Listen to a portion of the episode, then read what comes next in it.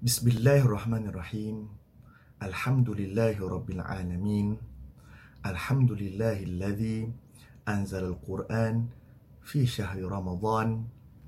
Wassalatu wassalamu ala sayyidil anami waladi adnan nabiyina Muhammadin wa ala alihi wa sahbihi wa tabi'ina wa tabi'it tabi'ina bi ihsanin ila yaumiddin. رب اشرح لي صدري ويسر لي أمري. حل عقدة من لساني يفقه قولي؟ رب اشرح لي صدري ويسر لي أمري. واحلل عقدة من لساني يفقه قولي؟ رب اشرح لي صدري ويسر لي أمري. واحلل عقدة من لساني يفقه قولي؟ سبحانك لا علم لنا إلا ما علمتنا إنك أنت العليم الحكيم. أما بعد ibu-ibu, ayah-ayah, teman-teman, para penonton di luar sana. Dapat kita bertemu lagi sekali di bulan yang sangat mulia bulan Ramadan yang mana Allah Subhanahu Wa Taala muliakan kita dengan memberikan kita kesihatan, keafiatan dapat beribadah dengan berpuasa di siang hari dan kita meningkatkan ketakwaan kita dan ibadah kita di malam harinya dengan tarawih walaupun di mana sahaja walaupun ianya kalau di dalam rumah berjemaah dengan ahli keluarga. Dan semoga Allah SWT memberikan kita nikmat dapat berqiyamul lail bermunajat pada Allah SWT di malam hari. Maka terimalah salam muhibah salam ahli syurga salam Ramadan daripada saya. Assalamualaikum warahmatullahi taala wabarakatuh. Ibu-ibu ayah-ayah kita mulakan dengan bacaan surah Al-Fatihah agar Allah Subhanahu wa taala sentiasa memelihara imanan Islam kita ahli keluarga kita, anak-anak kita, cucu-cucu kita, teman-teman kita, jiran-jiran kita. Dan uh, buat ahli keluarga kita ataupun teman-teman yang bertugas sebagai frontliners ataupun foreign workers yang daripada orang Islam ataupun tidak agar diberikan kesejahteraan, keafiatan dalam mereka ni melakukan tugas dan diberikan kesejahteraan dan keselamatan daripada ditimpanya musibah ataupun penyakit ya Mari kita sama-sama bacakan surah Al-Fatihah dengan segala niat yang baik ada dalam mata ibu-ibu ayah-ayah masing-masing teman-teman kita dan agar Allah SWT dengan niat surah Fatihah tadi itu menerima segala amalan kita di siang hari dan uh, solat tarawih kita. Lihadhi niyah wa kulli niyatin salihah ila hadratin Nabi Muhammadin sallallahu alaihi wasallam. Al-Fatihah. A'udzu billahi minasyaitonir rajim. Bismillahirrahmanirrahim. Alhamdulillahirabbil alamin. Ar-Rahmanir Rahim. مالك يوم الدين. إياك نعبد وإياك نستعين. اهدنا الصراط المستقيم. صراط الذين أنعمت عليهم غير المغضوب عليهم ولا الضالين. آمين. بسم الله الرحمن الرحيم. الحمد لله رب العالمين. حمدا حمدين حمدا شاكرين. حمدا يوافي نعمه ويكافئ مزيده. اللهم صل وسلم وبارك على سيدنا محمد وعلى آل سيدنا محمد كما صليت وسلمت وباركت على سيدنا إبراهيم وعلى آل سيدنا إبراهيم في العالمين إنك حميد مجيد. اللهم إنا نسألك العفو والعافية والمعافاة الدائمة في ديننا ودنيانا وأهلنا ومالنا اللهم استر عوراتنا وأمن روعاتنا. اللهم أحسن عاقبتنا في الأمور كلها وأجلنا من خزي الدنيا وعذاب الآخرة. اللهم إنا نسألك رضاك والجنة ونعوذ بك من سخطك والنار. اللهم إنك عفو تحب العفو فاعف عنا. اللهم إنك عفو تحب العفو فاعف عنا. اللهم إنك عفو تحب العفو فاعف عنا يا كريم اللهم إنا نسألك علما نافعا ورزقا حلالا واسعا وعملا متقبلا وقلبا خاشعا ولسانا ذاكرا عامرا عامرا وقلبا خاشعا وصحبة صالحة وشفاء من كل داء وشفاء من كل مرض وشفاء من كل وباء ورفاعا من البلاء والوباء والزلازل والفتن ما ظهر منهما وما بطن. يا الله يا Tuhan kami di saat kau mulikan kami di malam seperti malam-malam ini ya Allah engkau bangkitkan jiwa kami di malam ini dengan penuh pengharapan agar kami sentiasa mendekatkan diri kami padamu ya Allah.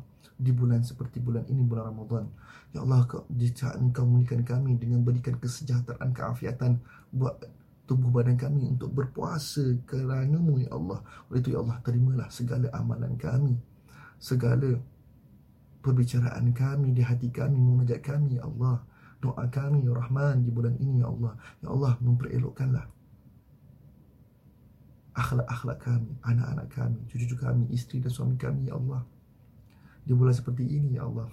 Agar kita sentiasa menjaga puasa kami, ya Allah. Menjaga alih tubuh badan kami daripada melakukan segala kemaksiat, segala kemungkaran, ya Allah. Ya Allah, jangan biarkan kami di saat ini, ya Allah. Engkau muliakan pada kami ini dengan bulan Ramadan.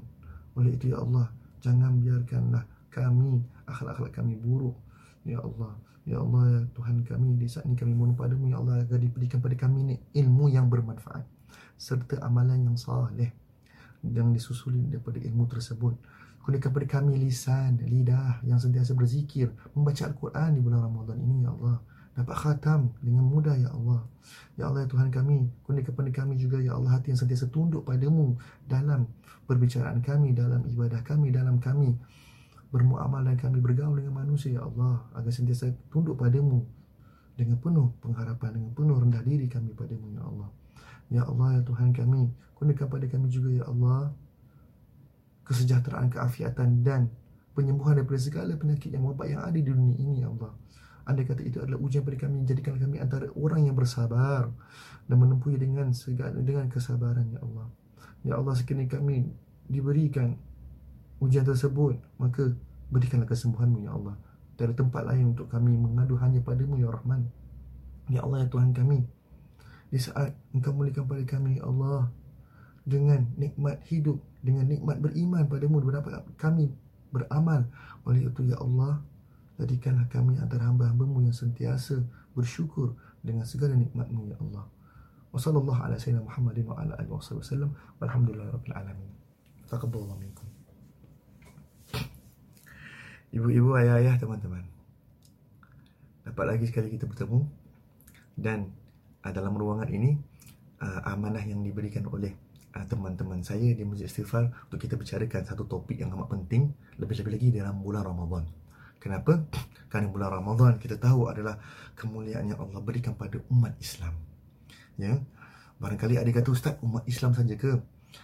Barangkali umat-umat yang terdahulu pun pernah berpuasa. Tetapi kita ni sebagai umat yang umat yang terakhir umat uh, dakwah umat mujabah dan umat dakwah. Maksudnya kita ni dapat beramalkannya dengan dengan hakikatnya hakikat puasa itu dapat kita kecapi sama-sama itu yang kita inginkan sesuai dengan ayat al-Quran dalam surah al-Baqarah ba'da a'udzubillahi minasyaitonir rajim Ya ayyuhallazina amanu kutiba alaikumus siyam كتب عليكم الصيام كما كتب على الذين من قبلكم لعلكم تتقون Maksudnya firman Allah SWT Allah SWT memanggil kita dengan panggilan yang indah Wahai orang-orang yang beriman Kerana orang-orang yang beriman saja dapat mampu menerima perintahnya Dan segala larangannya, larangannya kita dapat cegah Maka bila dipanggil dengan panggilan yang indah Wahai orang beriman Diwajibkan ke atas kamu berpuasa seperti diwajibkan umat yang terdahulu. Jadi barangkali kita ada yang bertanya ustaz, apa bezanya kita ni orang yang dengan kita antara kita dengan orang lain apabila orang lain berpuasa ataupun menahan lapar dan dahaga. Yang barangkali untuk untuk diet, untuk nak kuruskan badan ataupun sebelum nak pergi uh, pergi mana uh, sejeri nak kena puasa, kan nak kena tak boleh makan dan minum. Apa bezanya puasa kita dengan mereka? menahan lapar dan dahaga. Ketahuilah ibu-ibu ayah-ayah, apabila kita lakukan ibadah puasa, kita lakukan kerana Allah Subhanahu Wa Taala. Ingin kita capaikan nikmat ketakwaan kita dapat dekatkan diri pada Allah Subhanahu Wa Taala dengan hakikat puasa di sebalik puasa ini ada bukan setakat secara zahir bukan dalam peringkat yang pertama seperti baga- sebagaimana Imam Ghazali sentuhkan iaitu puasa tu kalau sekiranya dia dapat menahan lapar dan dahaga itu peringkat yang pertama. Peringkat kedua untuk kita memahami hakikat puasa ialah kita dapat mendidik jiwa kita, jiwa raga, pendengaran kita, mak pandangan kita, mulut kita, tangan kita dalam ketaatan. Itu yang kita inginkan. Ya. Jadi dalam ruangan ini bila kita nak bicarakan tentang puasa bukan setakat lapar dan dahaga nak mendidik kita punya uh, tubuh badan kita ikut serta puasa. Menahan daripada segala melakukan segala buruk, buruk kemungkaran dosa. Nah peringkat yang ketiga supaya kita dapat apabila menghadapi Allah SWT senang kata bila kita cakap pasal hakikat puasa ya rahsia puasa iaitu kita dapat lakukan kerana Allah SWT akan dapat dalam masa sama kita mendidik hati kita. Kita dapat bertemu dengan Allah dengan jiwa yang bersih hati yang bersih. Kita buat kerana Allah Subhanahu Wa Taala. Ibu-ibu ayah-ayah.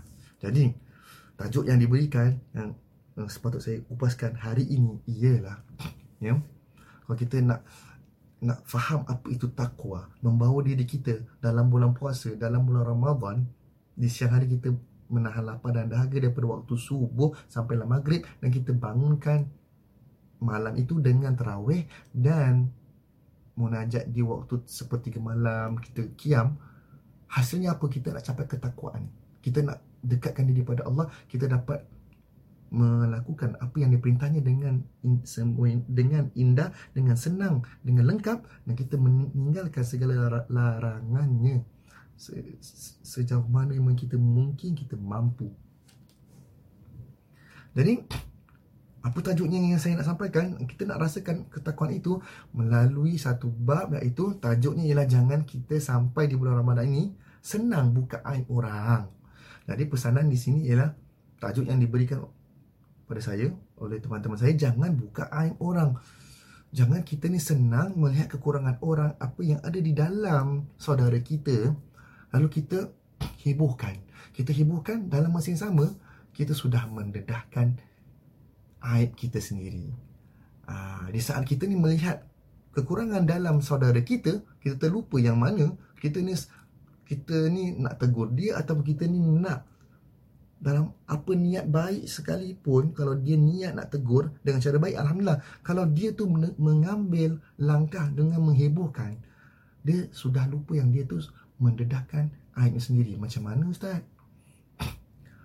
Di saat Allah SWT ya, di dunia ini memandang kita dengan rahmat. Dan kita mohon pada Allah SWT agar kita dipandang dengan rahmatnya. Kerana apa?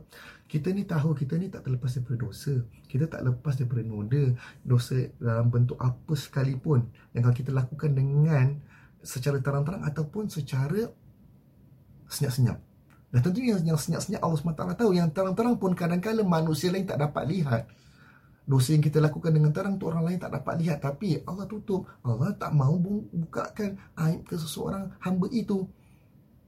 Ha, Jadi kita sebagai manusia Di bulan Ramadan Kita ni harus mengambil langkah Agar jangan kita Kalau berhadapan dengan saudara kita ya di bulan Ramadan ini ataupun di luar bulan Ramadan. Lebih-lebih lagi dia kalau dalam bulan Ramadan kita ni seharusnya lebih uh, senang dengan saudara kita ni kalau kita dapat lihat dia buat satu kemungkaran, melakukan satu keburukan. Apa yang kita patut kita buat? Nah, apa yang kita patut kita buat? Bukan kita dah tahu aibnya, keburukan yang kita hebohkan, kita sebarkan. Tidak, kita ambil langkah untuk menegur sesuai dengan hadis Rasulullah SAW. Iaitu apa dia? Man ra'a minkum munkaran. Barang siapa di kalangan kamu yang melihat satu kemungkaran. Mungkar di sini bukan di sini mungkar. Perkara yang uh, bukan yang macam ada khilafnya bukan. Mungkar yang tak ada apa tu uh, sanksi. Baik. Jadi dia buat lakukan kemungkaran depan kita. Kita tegurlah dengan cara apa Ustaz? Pertama, fal wajir biyadihi. Dengan tangan. Kalau kita mampu cegah, kita cegah. Bang, tak boleh buat-buat macam ni bang. Silakan. Kita tegur. Kita berani. Silakan. Kalau tak mampu, wa illam yastati' fa bilisanihi. ah, fa'ilam fa'il fa'ilam yastati' falyughayyir bi lisani maka kita tegur dengan lidah kalau tak mampu juga maka falyughayyir bi bi qalbihi kita cuba tegah kita cuba tegur saudara itu dengan hati kita kita ada rasa macam tak mampu nak tegur dengan lidah, kita doakan dia yang baik dan kita sekaligus kita ingkar terhadap sesuatu perkara yang buat ni. Alamak, dia ni buat tak betul. Kita simpan. Kita terus menutupi keaiban dia. Kita doakan terbaik untuk dia. Bukan dengan kita ni ambil video, kita sebarkan. Kan? Jadi, sesuai tajuknya tu dengan ayat yang saya ingin bacakan. Ya? Iaitu dalam surah Al-Hujurat ayat yang 12 ba'da a'udzubillahi minasyaitonir rajim Ya ayyuhalladzina amanu jtanibu katsiran minadh-dhann inna ba'dadh-dhanni ithm wa la tajassasu wa la yaghtab ba'dukum ba'dha ayuhibbu ahadukum an ya'kula lahma akhihi maytan fakarihtumuhu Wattaqullah Innallaha tawwabur rahim Ayat yang saya bacakan dalam surah Al-Hujurat Panjang. Tapi yang ingin sampaikan Ingin intipati yang saya ingin sentuh Ialah ayat di mana kita sampai pada ayat Wala tajassasu Diperintahkan oleh Allah Subhanahu Wa Taala Setelah Allah panggil kita dengan panggilan yang baik Yang indah sama, sama macam ayat yang tadi saya bacakan. Dalam surah Al-Baqarah Sebelum turunnya turun diturunkan kewajipan berpuasa dipanggil dengan panggilan yang indah ya ayyuhallazina amanu. Kerana hanya orang beriman yang mampu buat dengan se- yang sebaik-baiknya dengan sehakikat puasa tersebut maka dalam ayat ini Allah SWT panggil kita wahai orang-orang beriman ya ayyuhallazina amanu istanibu jauhkan diri kamu ya dengan melakukan daripada kebanyakan daripada sangkaan. Jauhkan diri kita daripada menghadapi kesangkaan yang banyak. Inna ba'da dhanni ithmun Kenapa? Supaya kamu tidak menyangka sangkaan yang dilarang. Kerana sesungguhnya, kalau di sini dikhabarkan dengan sebahagian, kerana sesungguhnya sebahagian dari sangkaan itu adalah dosa. Abi Ustaz, ada tak sangkaan yang yang dapat pahala? Sekiranya kita berbaik sangka terhadap seseorang. Dan lagi-lagi kalau kita bersangka baik dengan Allah Subhanahu Wa Taala, itu dalam lingkungan yang baik. Tapi di sini kerana kebanyakan permulaan dosa antara kita dengan sesama jiran kita, teman kita, isteri anak kita dengan orang yang bermula dengan sangkaan. Okay? When you have a good thoughts about people, insyaAllah Allah have a good thought, got thoughts on us and they will have a good thoughts on us, insyaAllah. Baiklah. Jadi, ayat tadi, lalu dah, dah cakap pasal buruk sangka tu ada dosa. Ayat lepas tu, wala tajassasu. Kerana kadang-kadang bila kita ada buruk sangka, kita dah mula nak mencari aib orang. Kita nak mencari uh, keburukan orang, kekurangan orang daripada sudut fizikal ke apa yang dia buat sampai dia kaya ke apa yang dia buat ni sampai ni buat orang panggil dia ni baik sangat ke kita nak nak kita nak dedah dia punya keburukan ah wala tajasasu jangan dan ayat ini dengan secara terang-terang di ditegah oleh Allah SWT jangan wala dan janganlah kamu mengintip atau mencari kesalahan dan keaiban orang. Wala yaghtab ba'dukum ba'dha dan janganlah setengah kamu daripada kamu mengumpat setengahnya yang lain. Maksudnya kita ni kalau dah sampai dah tahu keburukan orang dia tu senang nak bicara pasal orang. Maknanya kata cakap belakang ya. Ah itu riba lah. Hmm.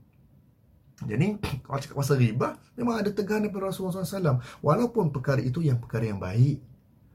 Ha, kalau perkara yang baik dikatakan kalau kita sebut tentang hal orang itu walaupun perkara baik itu dah riba apalagi kalau apa yang disampaikan kepada orang tentang diri seseorang kalau itu bukan yang benar oh, ternyata apa yang disampaikan itu tak benar makanya dia sudah terjatuh dalam lingkungan orang yang sudah orang kata apa uh, menuduh uh.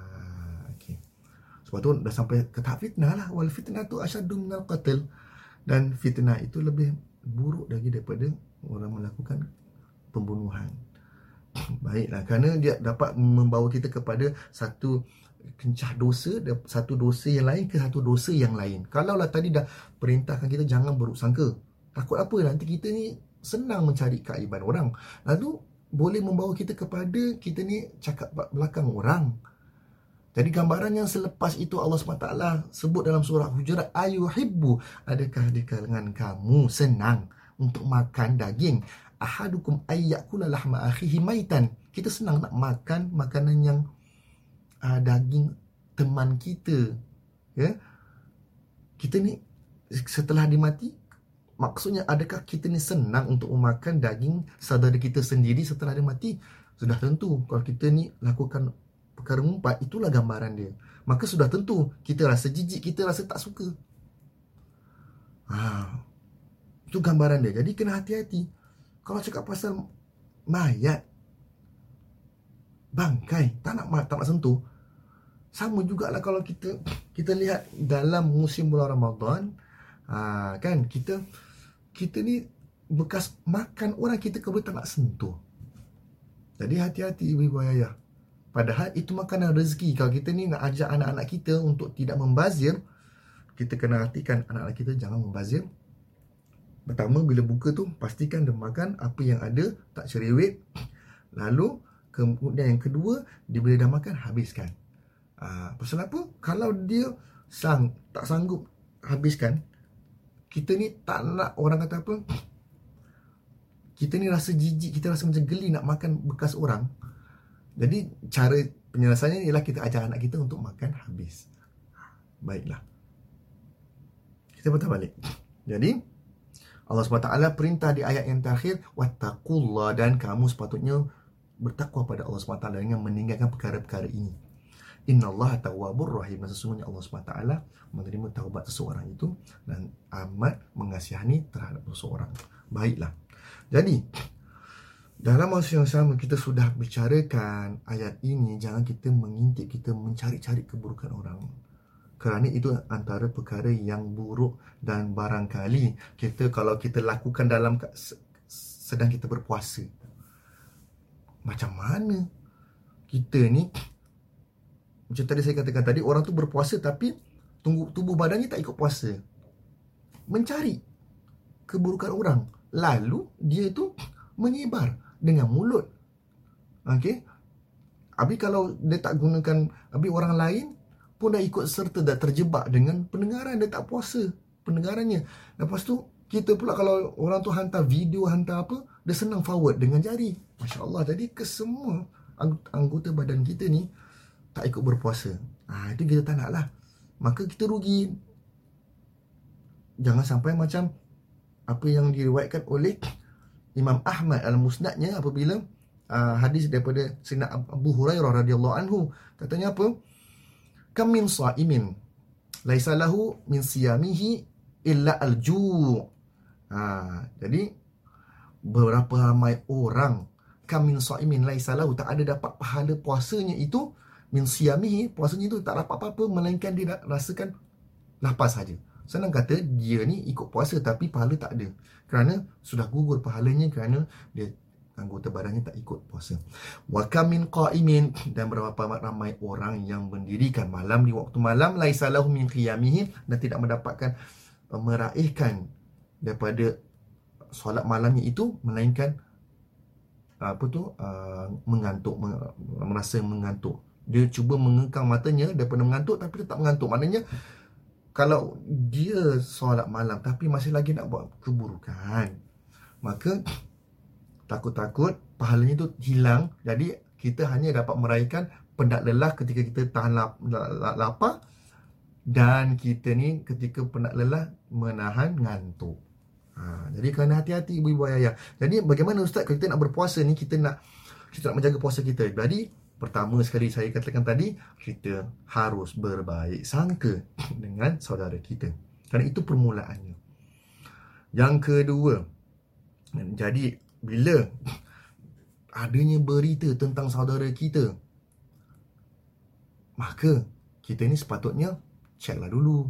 Kita harus apa tu analisa kita kena cek ini sumber ni daripada mana siapa ni yang sampaikan berita ini lagi-lagi kalau kalau bab ahli keluarga kita jiran-jiran kita. Jangan sampai senang kita ni melatah, sampai senang kita ni bicarakan yang tidak tentu hal apa apa tu kita ni senang uh, melatah dan kita tu sudah melimpahkan tumahan tanpa kita uh, nak usul periksa dahulu. Kita cek dulu. Jadi pertama kita dah bersangka baik. Kalau ada berita kita cek.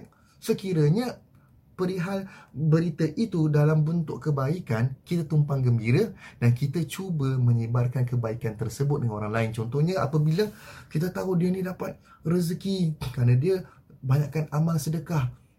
Dia ni kita tahu jiran kita ni senang ampunkan dosa orang dan dia ni dapat uh, uh, uh, bersedekah dengan orang lain, maka kita dah tahu eh rupanya dia dapat rezeki kerana dia buat baik. Kita pun ikut serta.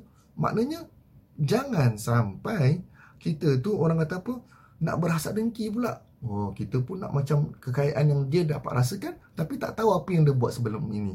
Bila kita dapat tahu kita lakukan kita amalkan. Dan kalau kita dapat formula tu baik untuk diri kita kita sebarkan pula. Itu yang sebaiknya. Ha, itu perkara yang pertama Maka kalau sekiranya berita itu ada kena mengena dengan keburukan ataupun ada kena mengena dengan kesusahan, sepatutnya kita turun padang, kita bantu saudara kita. Ha, kerana hadis yang akan saya bacakan, ibu-ibu ayah-ayah, bila bab kalau kita ni berhadapan dengan saudara kita sendiri, Ha, jadi kita cakap pasal puasa Memang itu hak Allah Antara kita dengan Allah SWT Sebab tu pahalanya sangat luar biasa. Apabila seseorang tu berpuasa di bulan Ramadan Tak ada orang lain tahu yang kita ni berpuasa kerana siapa. Tak ada orang yang mampu cakap Zarif kau ni puasa ni kerana ah, Manusia lah kau kerana bangun uh, bangun siang uh, Isteri kau kejut Jadi kau boleh bangun. Kerana itulah kau boleh puasa.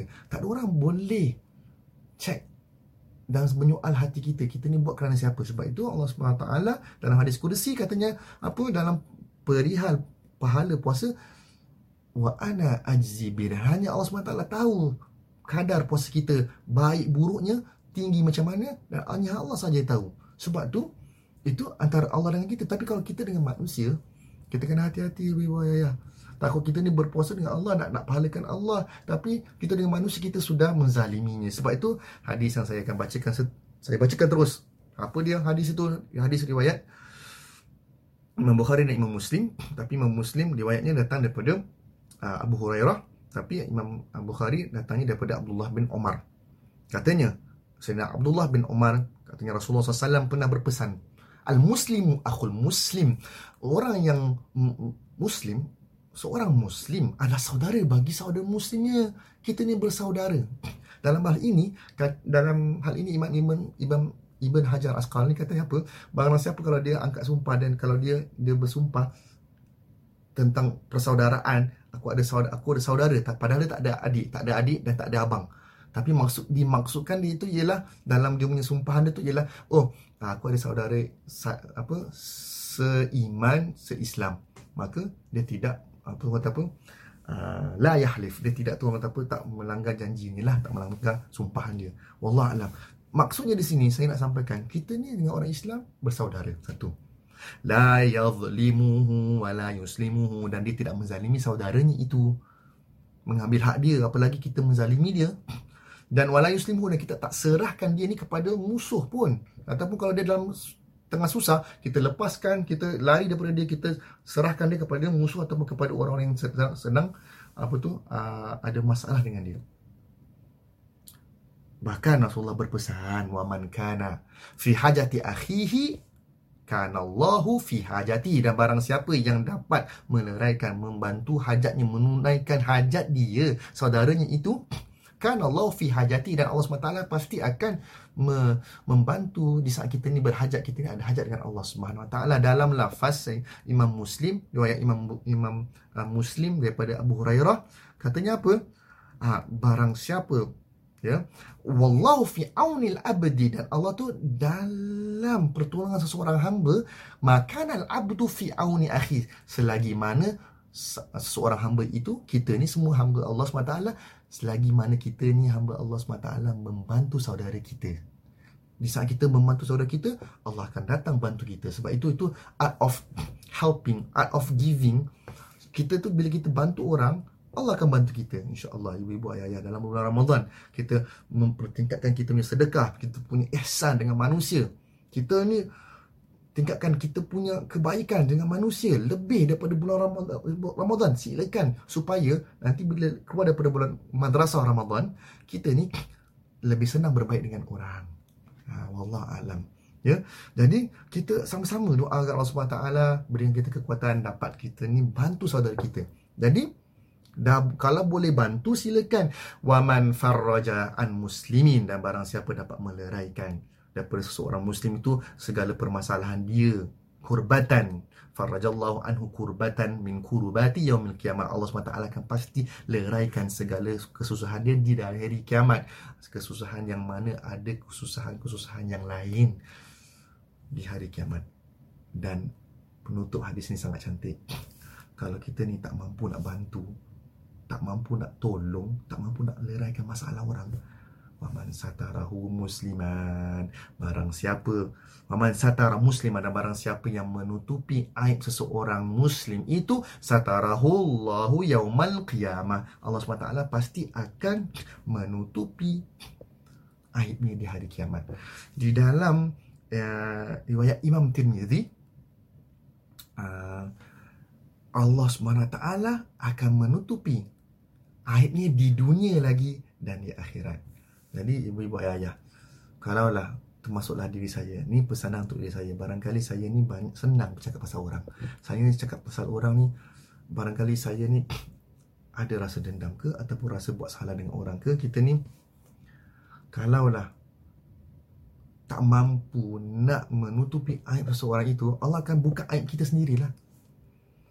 Kalau Ustaz Sadiq ni, saya ni sendiri senang cakap pasal orang, melainkan eh Imam uh, Imam Ibn Hajar Asqalani bila menerangkan hadis ini kalau sekiranya dia tu mampu menutupi aib seseorang kalau dia dalam bab mungkar kita kena tegur. Tapi dengan adabnya lah dengan cara-cara yang tertentu. Dengan penuh ihsan dengan penuh hikmah.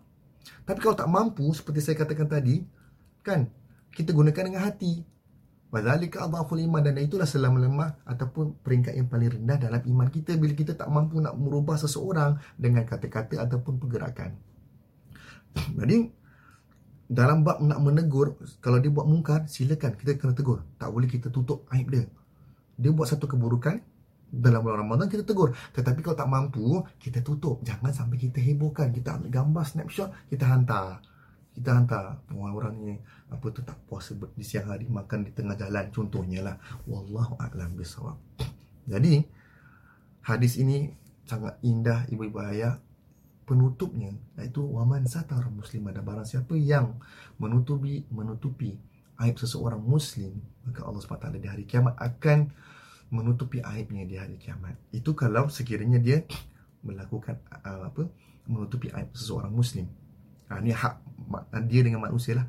Dalam riwayat Imam Tirmizi katanya, Satarahullahu fid dunya wal akhirah. Ha, okay. Dan pesanan saya, kalau kita ni tak mampu dalam bab ini, bila kita ni tak mampu nak tegur, tak mampu kita nak bantu, kita ni jangan heboh kita sepatutnya tutup aib orang. Itu pesanan nombor tiga. Jadi pertama apa Ustaz? Kita ulang balik. Nak dekat habis ni. Yang pertama, kita bersangka baik.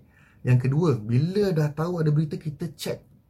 Betul tak berita itu? Kalau sekiranya berita itu berita yang baik, kita tumpang gembira. Kalau sekiranya berita buruk, dalam bentuk buruk, kita kita nasihat dia, kita sama-sama bersabar dengan dia. Kalau dia buat keburukan dalam bab hal buruk, ha, kita tegur tak mampu tegur. Ha, nombor tiga apa? Bila tak dapat nak tegur, janganlah heboh. Tiga. Yang terakhir, iaitu kalau Ustaz, saya tak boleh juga Ustaz. Saya senang dengan tasbih dengan handphone. Maka berdiam diri. Tak mampu nak tegur kita ni dah dah nak nak nak nak, nak cuba hiburkan kita ingat pesanan nombor empat berdiam diri kerana Rasulullah SAW berpesan man kana yu'minu billahi wal yawmil akhir falyakul khairan aw liyasmut barang siapa yang beriman pada Allah SWT ada rasa takutnya hadirnya Allah SWT dalam diri kita dan sekiranya dia masih lagi ingat ada hari kiamat falyakul khairan maka kita dalam perbicaraan kita bicaralah yang baik-baik. Kalau kita nak lakukan sesuatu kita buat perkara yang dengan baik-baik. Dan kalau tak nak awliyasmud sama ada dia buat cakap baik ataupun berdiam saja. Jangan kita heboh-heboh sudah Nombor lima, ya ada nombor lima Ustaz. Nombor lima, kita ulang balik. Kalau tak mampu, kita ulang kembali pada prosedur nombor satu. Kalau tak mampu juga, kita ni dah tak boleh nak berdiam Ustaz. Tak boleh kita nak uh, nak apa nak stop daripada nak, nak sebarkan, kita nak heboh ni. Kita tak boleh diam. Kita ingat kembali pesanan nombor satu, kita cuba bersangka bah, baik dengan saudara kita. Ibu-ibu ayah sudah saya. Jadi pesanan saya di bulan Ramadan ini, sama-sama kita ni berpuasa ya dengan sepenuh jiwa kita dan hati kita dan segala tubuh badan kita ikut puasa supaya kita dapat menegah kita cuba menjauhi segala larangannya. Dan kita jangan sampai jatuh ke dalam kencah dosa demi satu dosa ke satu dosa dengan bermulanya kita bersungguh bersangka uh, buruk lalu kita cuba mencari aib orang yang kita hebohkan hal, hal orang itu dan kita sudah bercakap kita sudah menyebarkan fitnah. Jadi caranya bagaimana ikutlah empat langkah tadi kita bersangka baik. Yang kedua kita tu bila ada berita yang bergembira kita pastikan dia tu sama-sama kita ikut gembira dan kita boleh sebarkan rahmat rasakan rahmat di sebalik berita gembira. Dan kalau sekiranya berita buruk kalau dia buat buruk pun sekali macam mana pun kita janganlah orang kata apa kita mampu tegur kita sila tegur atau kita menasihati. Sama-sama kita rasakan kesusahan tersebut. Sebagaimana dalam bulan Ramadan bila kita berpuasa kita antara hikmahnya kita ingin rasakan kesusahan saudara kita yang tak ada makanan. Jadi perkara yang nombor tiga. Kalau tak, tak mampu nak tegur jangan kita heboh. Nombor tiga empat ialah kita berdiam diri saja. Kalau tak mampu nak orang kata apa uh, takut kita ni heboh dalam perkara yang buruk kita berdiam diri saja. Maka uh, sama-sama kita mohon pada Allah SWT agar sentiasa menerima amalan kita di bulan Ramadan menerima puasa kita menerima ibadah kita di malam hari bersama ahli keluarga kita. Di saat kita pastikan ada hidangan dan ada suapan uh, untuk berbuka puasa untuk ahli keluarga itu ibadah bila kita berbaik dengan ahli keluarga kita itu ibadah. Kita pastikan cukupnya makanan hidup ah, minuman di atas meja mereka itu ibadah. Dan bila kita dapat sama-sama solat berjemaah itu ibadah. Jadi ibadah bukan saja dengan adanya uh, masjid pembukaan masjid. Bila masjid tutup kita tak boleh beribadah, beribadah. Kita tetap harus beribadah agar Allah SWT kita minta agar Allah pada Allah SWT agar kita sentiasa beribadah walaupun dalam saat kita ni barangkali pilu sedih kerana penutupan masjid. Tak ada masalah. Kerana orang Islam beribadah di mana saja dan bila mana sahaja dia senang dengan Allah SWT bila kita ni mendapati Allah dalam ketika kita kita senang insya-Allah kita akan dapati kita akan jumpa Allah ketika kita dalam susah semoga Allah bantu kita insya-Allah. Wabillahi taufik wal hidayah. Apa yang itu baik yang datangnya daripada Allah SWT dengan izinnya Maka segala kekurangannya dalam penyampaian saya adalah datang daripada diri saya. Saya mohon maaf kalau ada terkasar bahasa ada ataupun ada menguris hati ah, teman-teman ibu-ibu ayah-ayah. Kita sama-sama doa hingga kita berjumpa lagi di masa yang lain. Wabillahi taufiq wal hidayah. Assalamualaikum warahmatullahi taala wabarakatuh.